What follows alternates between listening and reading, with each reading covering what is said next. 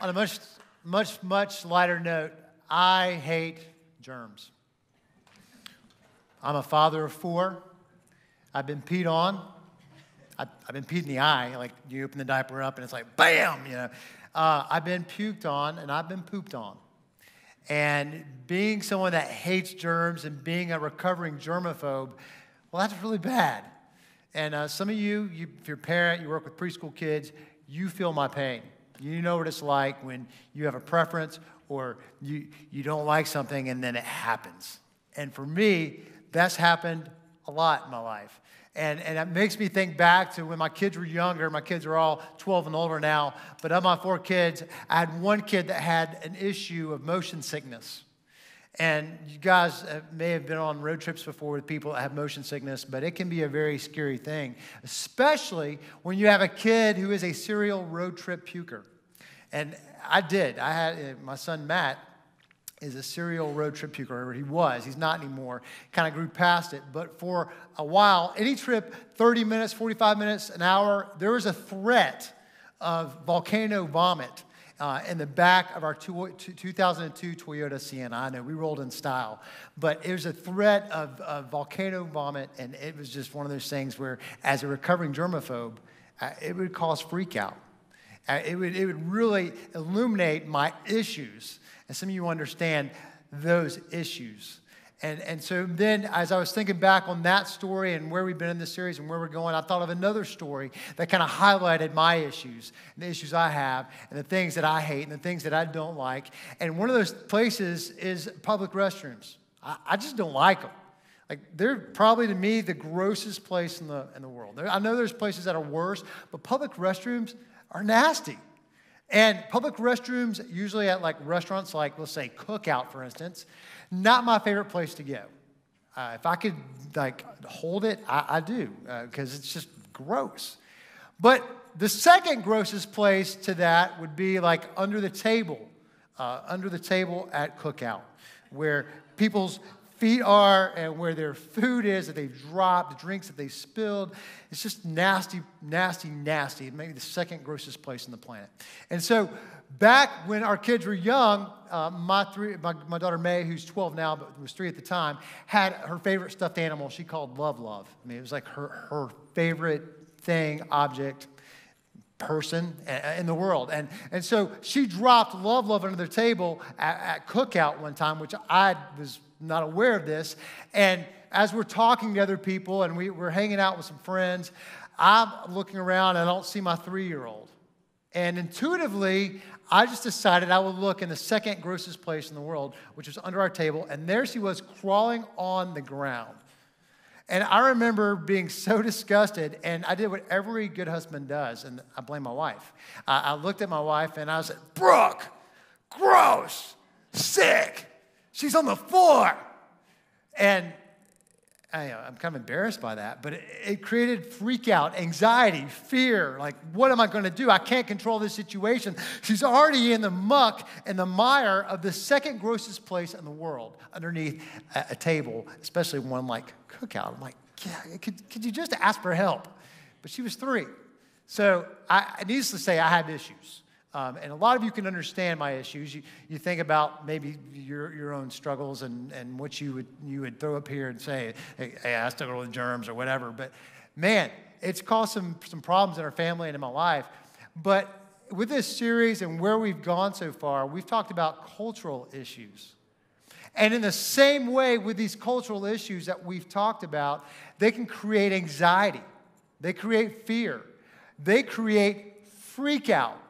And I think back to what we've talked about in this series, and the topics we've covered alone have already done that for some people, like politics, or gun control, or immigration, or sexual harassment, or racism. Talking about any of those subjects creates freak out, creates fear, anxiety. And so the question we have to ask about those issues we've talked about and the other issues that exist that are happening on a regular basis is, why do they happen? Now, I'm going to make a statement that's grossly oversimplified, but the reason this happens is we live in a fallen world. We live in a fallen world. We live in a world that has been tainted by the effects of sin that go way, way back to the beginning. And from the first decision of that man and woman to make a decision to go against God, we now deal with the consequences of sin on a daily basis. And if you look around society, it's not getting any better, which creates more fear, creates more problems, more freak-out moments.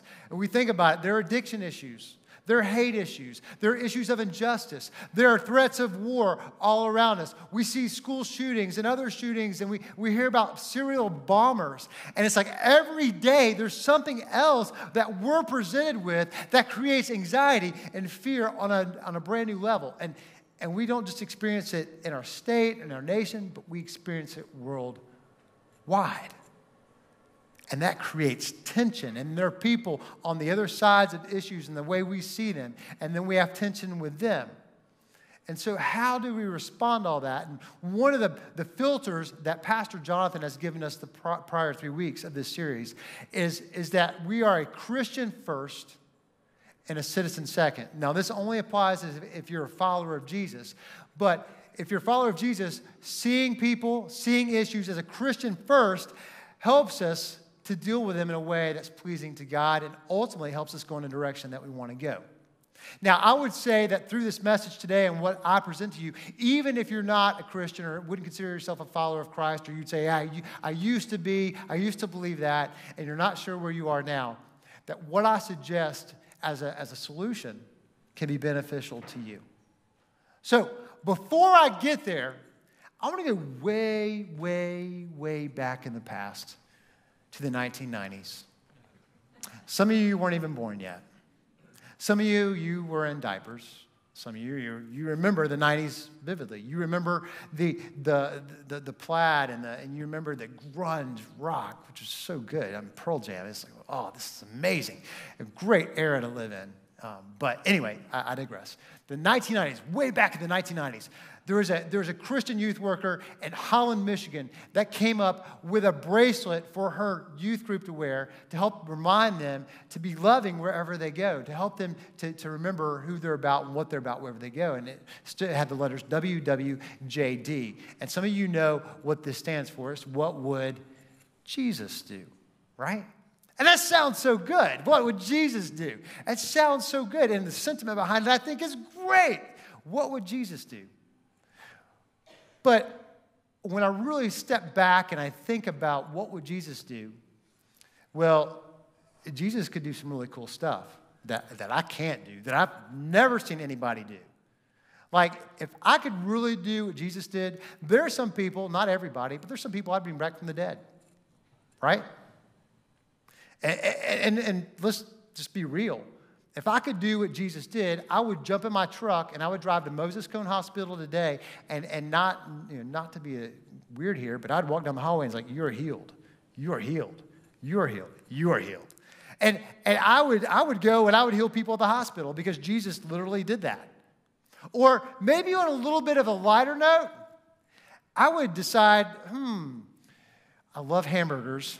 And my friends love hamburgers. I'm going to multiply hamburgers for my friends in service today. And my friends would love me. You guys would love me. Oh, hamburger. Man, this is the best hamburger I've ever had. He can multiply food. Or better yet, I would go, after this service, I'd go drive over to any of the lakes nearby, and I would walk on one side to the other. And I'd say, hey, I want you to video me, to one of my family members, video me walking on one side of the lake to the other. Or I'd just stand in the water in the bathtub and be like, yes, this is so cool. I could just stand on the water. I can walk on water. I would do that. I know that's crazy, but I would do that. Or best yet, I would be like the man, because I would go to a party and I'd say, you got any water? You got any water? You got any water? I go to a party and I ask, do you got any water? And then I would go, bam, best wine you've ever had. And then people would be like, oh, we need to invite Brian to every party. Let's make sure he's on the guest list. Water into wine. What would Jesus do? I mean, it's a great question, but we haven't really ever seen or experienced someone doing that. So I kind of step back from that, and I was like, is there a better question we could ask? And I think there is. And I'm going to share it with you. It's a question of, What would Jesus have me do? Or what would Jesus have you do? Because here's the thing. That doesn't really fit well in a bracelet, and it's hard to remember all those letters. But it's a great question to ask, what would Jesus have me do? And so to kind of dig into this and to discover what Jesus would have us do in a culture that's full of anxiety and fear and freak out opportunities, we're going to look at a guy who created chaos, who created problems, who created messes everywhere he went in culture until he had a life-changing encounter with Jesus. And when he had this life-changing encounter with Jesus, it changed the direction of his life, so much so that he wrote more books that are contained in the New Testament than any other person. And we talk about this guy a lot here, but his name was Paul, and he wrote this letter that we're going to look at today to a church in Corinth called 1 Corinthians. It's a letter, 1 Corinthians, to the church in Corinth in the first century. And the words contained in this letter we often associate with weddings. We often associate with, oh, that's so poetic, that's so sweet, that's so nice. And then we just move on. But there's so much depth and meaning to what Paul wrote in 1 Corinthians chapter 13. So to get us rolling, we're going to look at the first verse of 1 Corinthians chapter 13. And he says this, or he writes this, if I could speak in all the languages of the earth, which would be pretty cool, and of angels, but didn't love others, I would only be a noisy gong or a clanging cymbal. Now, I want you to think about this for a second. Think about the most repetitive, annoying noise. Just fixate on it. Ugh. And maybe for you, it's just tapping. You know anybody that does that? It's like, stop! Or maybe it's how some people chew. There's some people when they chew, like they chew gum or they chew food.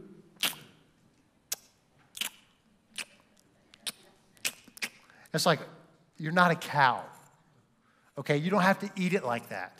You can actually close your mouth when you chew. Now, what he's saying is that talent, having the ability to speak all the languages, talent, minus love is annoying. It's just annoying. And it made me think back to when I was 10 years old and I had the opportunity to meet someone that was famous. This guy won a couple Super Bowls as a player. He's won a Super Bowl as an executive, famous NFL player. And I was so excited. I paid for the opportunity to meet this guy and to get his autograph. And I remember getting to my place in line and I was kind of nervous. And you know what it's like when you meet someone who's famous and it's like, oh, he's going to sign my autograph. And so he's signed his autograph on my poster. And I remember getting it and trying to talk to him. And he pretty much said, just get along, move along, kid. And just how he treated me made the value of that poster go way down for me. I eventually, not that long after it, threw that away because it didn't have value to me, because talent minus love, it's just plain annoying. Paul continues to write. He said, if I had the gift of prophecy, and if I understood all of God's secret plans, and possessed all knowledge. Now imagine possessing all knowledge. And if I had such faith that I could move mountains, but I didn't love others, I would be nothing. Now, God's math is interesting here because we just looked at talent minus love equals annoying. But then he says it another way. Talent plus understanding plus knowledge plus faith equals zero. Adds up to zero. God's math. You take love out of the equation, zero. He goes on to write this. This is strong. Think about this for a second. Giving everything you have. If I give everything I have to the poor, and I even sacrifice my body, I could boast about it, but if I didn't love others, I would have gained nothing. Sacrifice plus giving minus love adds up to zero. God's math. Pretty easy to remember, but wow. Strong statement. But then Paul shifts here and he talks about what love is. And so he starts with this idea that love is patient and kind. Love is not jealous or boastful or proud or rude. It does not demand its own way. Now, I want you to just stop there for a second. Sometimes I wonder, why do we read this at weddings? Because I feel like we set up the couples to fail. You think about that for a second. And then it's not irritable, and it keeps no record of being wronged. Do you know anybody that keeps records of being wronged? Right? You don't know anybody who's historical, right, in your family? Remember when? Remember when you did this? You know exactly what I'm talking about. And he's saying love doesn't do that. It does not rejoice about injustice, but rejoices whenever the truth wins out. Let me say that again. It does not rejoice about injustice, but it rejoices whenever the truth wins out. And then he writes, love never gives up, never loses faith, is always hopeful, and endures through every circumstance. And I read all that and I go, whoa, wouldn't you want to be loved like that? That's how God loves you. That's a pretty mind-blowing thought. And then that's how we then are charged to love others. It's crazy. And then he finishes it this way. Now we see things imperfectly, like puzzling reflections in a mirror. But then one day we will see everything with perfect clarity. When he returns and Jesus returns and he establishes a new earth, we will see things as they are. We will not be on all these sides of the different issues. It'll be very clear. It'll be plain as to what reality is and what truth is. But until that time, we see things as a puzzle and it's unclear. But he finishes this way. These things will last forever. Faith, hope, and love. Faith, hope, and love. And the greatest of these is love. And I like this so much because it's, these things will last forever. Faith, hope, and love. God's math. Faith, hope, and love equals infinity. It lasts forever. Powerful statements about what love is and how anything minus love amounts to nothing. So the question we have to ask is, what would Jesus have me do with the issues that we run into and that we face that create fear, anxiety, and freak out type moments? And the answer is very simple, yet very difficult. And the answer is, he would have us do the most loving thing. Whatever it is, whomever it is, whenever it is, whatever situation, the most loving thing. And unfortunately, for people who associate with Jesus and say, I'm a follower of Jesus, for too long we've been known for the things we're against. I mean, wouldn't you agree? You probably know some people. Maybe you've been one of those people. You've been known for what you're against. Wouldn't it be incredible if we began to stand for the rights and the needs and the benefit of others, even those who disagree with us? What kind of impact could we have to stand for the rights, needs, and benefit of others? I mean, isn't that exactly what Jesus did? Jesus came and he lived a perfect life and he gave his life so we would be forgiven of our sins. He gave us his love. In other words, he was the most powerful man in the universe. And he leveraged his power, he leveraged his influence, he leveraged his strength for us, for others. When he had every right to demand his own way and to say, fall into line. But we just read, love does not demand its own way. The most powerful man in the universe leveraged his power for others. What I want to challenge you to do is to begin thinking about this in terms of a prayer. That when you're faced with a situation of someone that's on the other side of an issue and maybe they see things differently than you,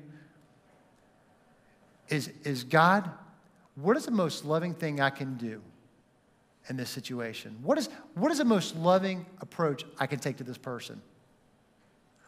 What is the most loving thing I can do? If you begin to look at things that way, what could God do in and through you? I believe it could be incredible things. And as we start to think about, you know, putting this into action, let me just say this. We believe that sharing love of Jesus is what we're all about here at the Summit Church. It begins with receiving his love and then sharing his love. But sharing the love of Jesus, it's something that we oftentimes, we boil down to an event. Like if you serve here on a Sunday in any of our ministries, we think that's fantastic. We think you should do that. We think everybody should serve. You get to meet people, you get connected, and amazing things can happen in your life and can be unlocked when you put other people first. But it's not just about an event. It's not just about Sunday. Sunday's a launching pad for the rest of the week. Sharing the love of Jesus is not an event. It's a lifestyle.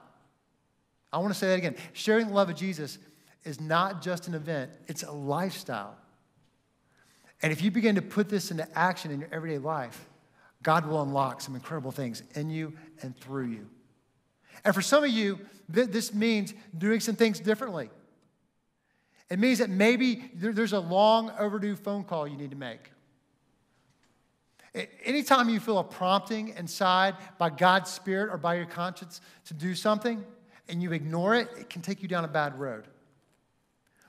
But I would say this morning, if you feel that prompting that, hey, I need to make that phone call, my challenge is to do it because it's the most loving thing you could do.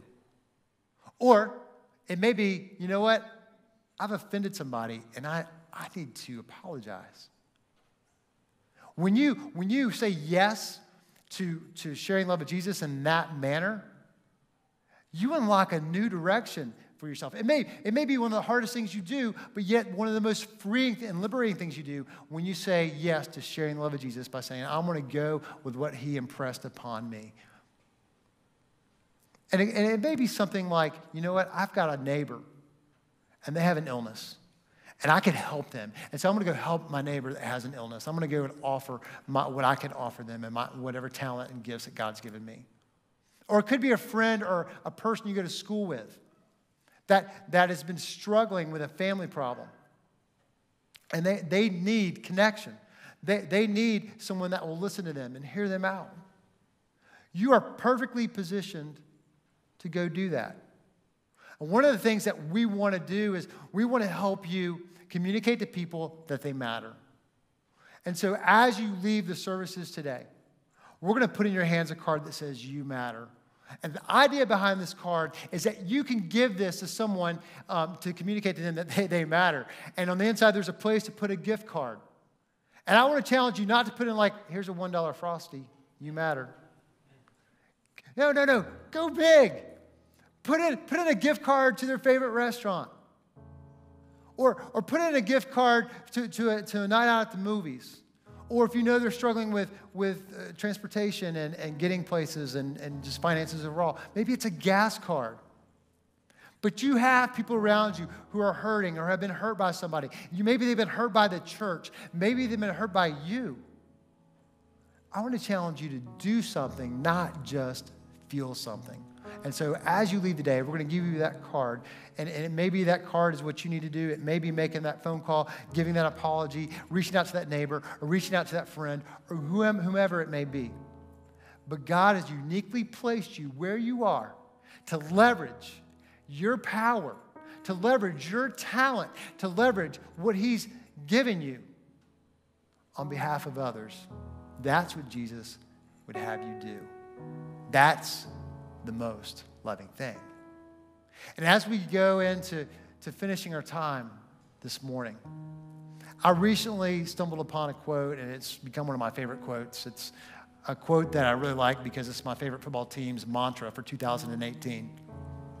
If you don't know who they are, it's the Georgia Bulldogs. Love them.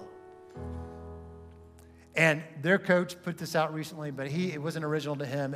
This quote comes from leadership guru John Maxwell.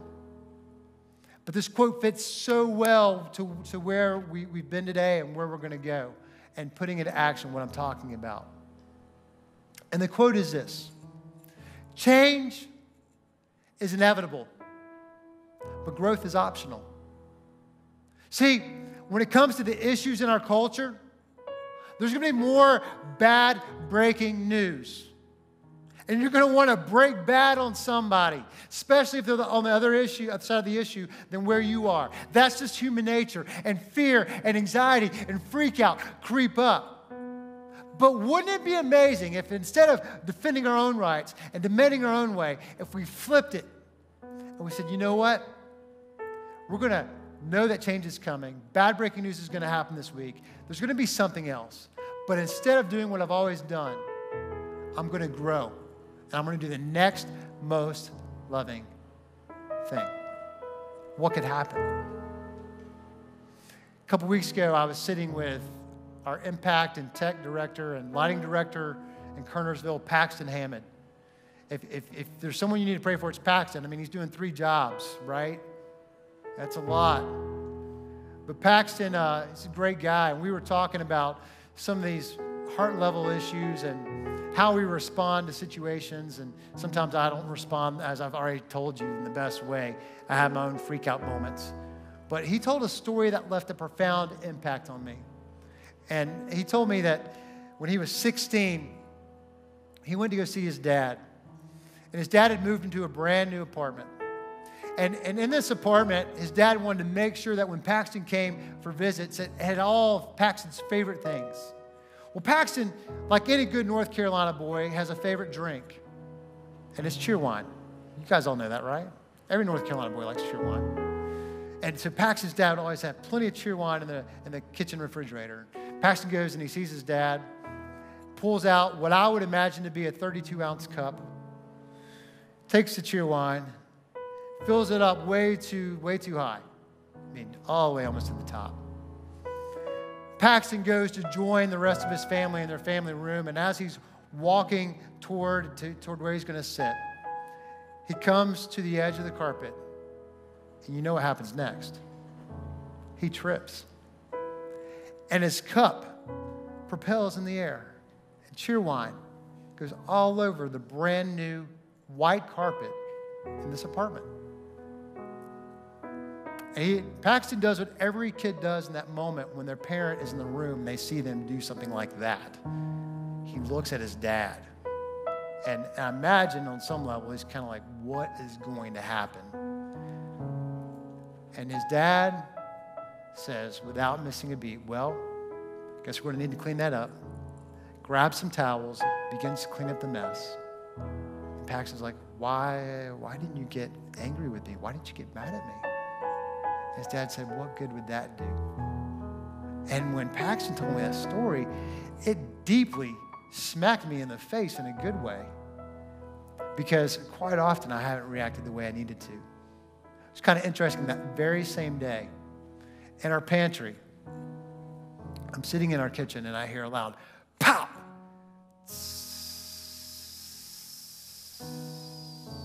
Sitting at the kitchen table with my 2 daughters, they're like, what was that? I said, I don't know. I guess it was ice from the outside, because we have snow in spring. But it's like, I don't know what it was. And later on, one of my daughters walked into our pantry and they're like, don't come in here, Dad. Don't come in here, Dad. We know what that noise was. And what had happened is my son Matt had left the sugar on the edge of the pantry shelf. And the sugar had fallen off and popped and went all over the pantry. And sugar's hard to clean up. But because of what Paxton had shared with me that day, I didn't freak out, because I thought about the example his dad set for him, that freaking out does no good. And so in that moment, I even thought about what would be the most loving thing for me to do. And so I tell you that because there's going to be more bad breaking news. There's going to be more opportunities for fear, anxiety, and for you to freak out. But I want to challenge you to respond in a way that's loving, understanding that change is inevitable, but growth is optional. Choose growth. Do the next most loving thing, whatever that is. I'd like to pray for you. God, we thank you so much for this amazing group of people. And we thank you for Jesus and his example of love. We thank you that he leveraged his power, he leveraged his strength, he leveraged everything he had to give us life. And he gave us a platform where we are to leverage our power and our strength on behalf of others, no matter where they are on the issues that we face in culture. So I pray you would propel us to do the next most loving thing, whatever it is, wherever we go, with whomever we're with. I pray this in Jesus' name. Amen.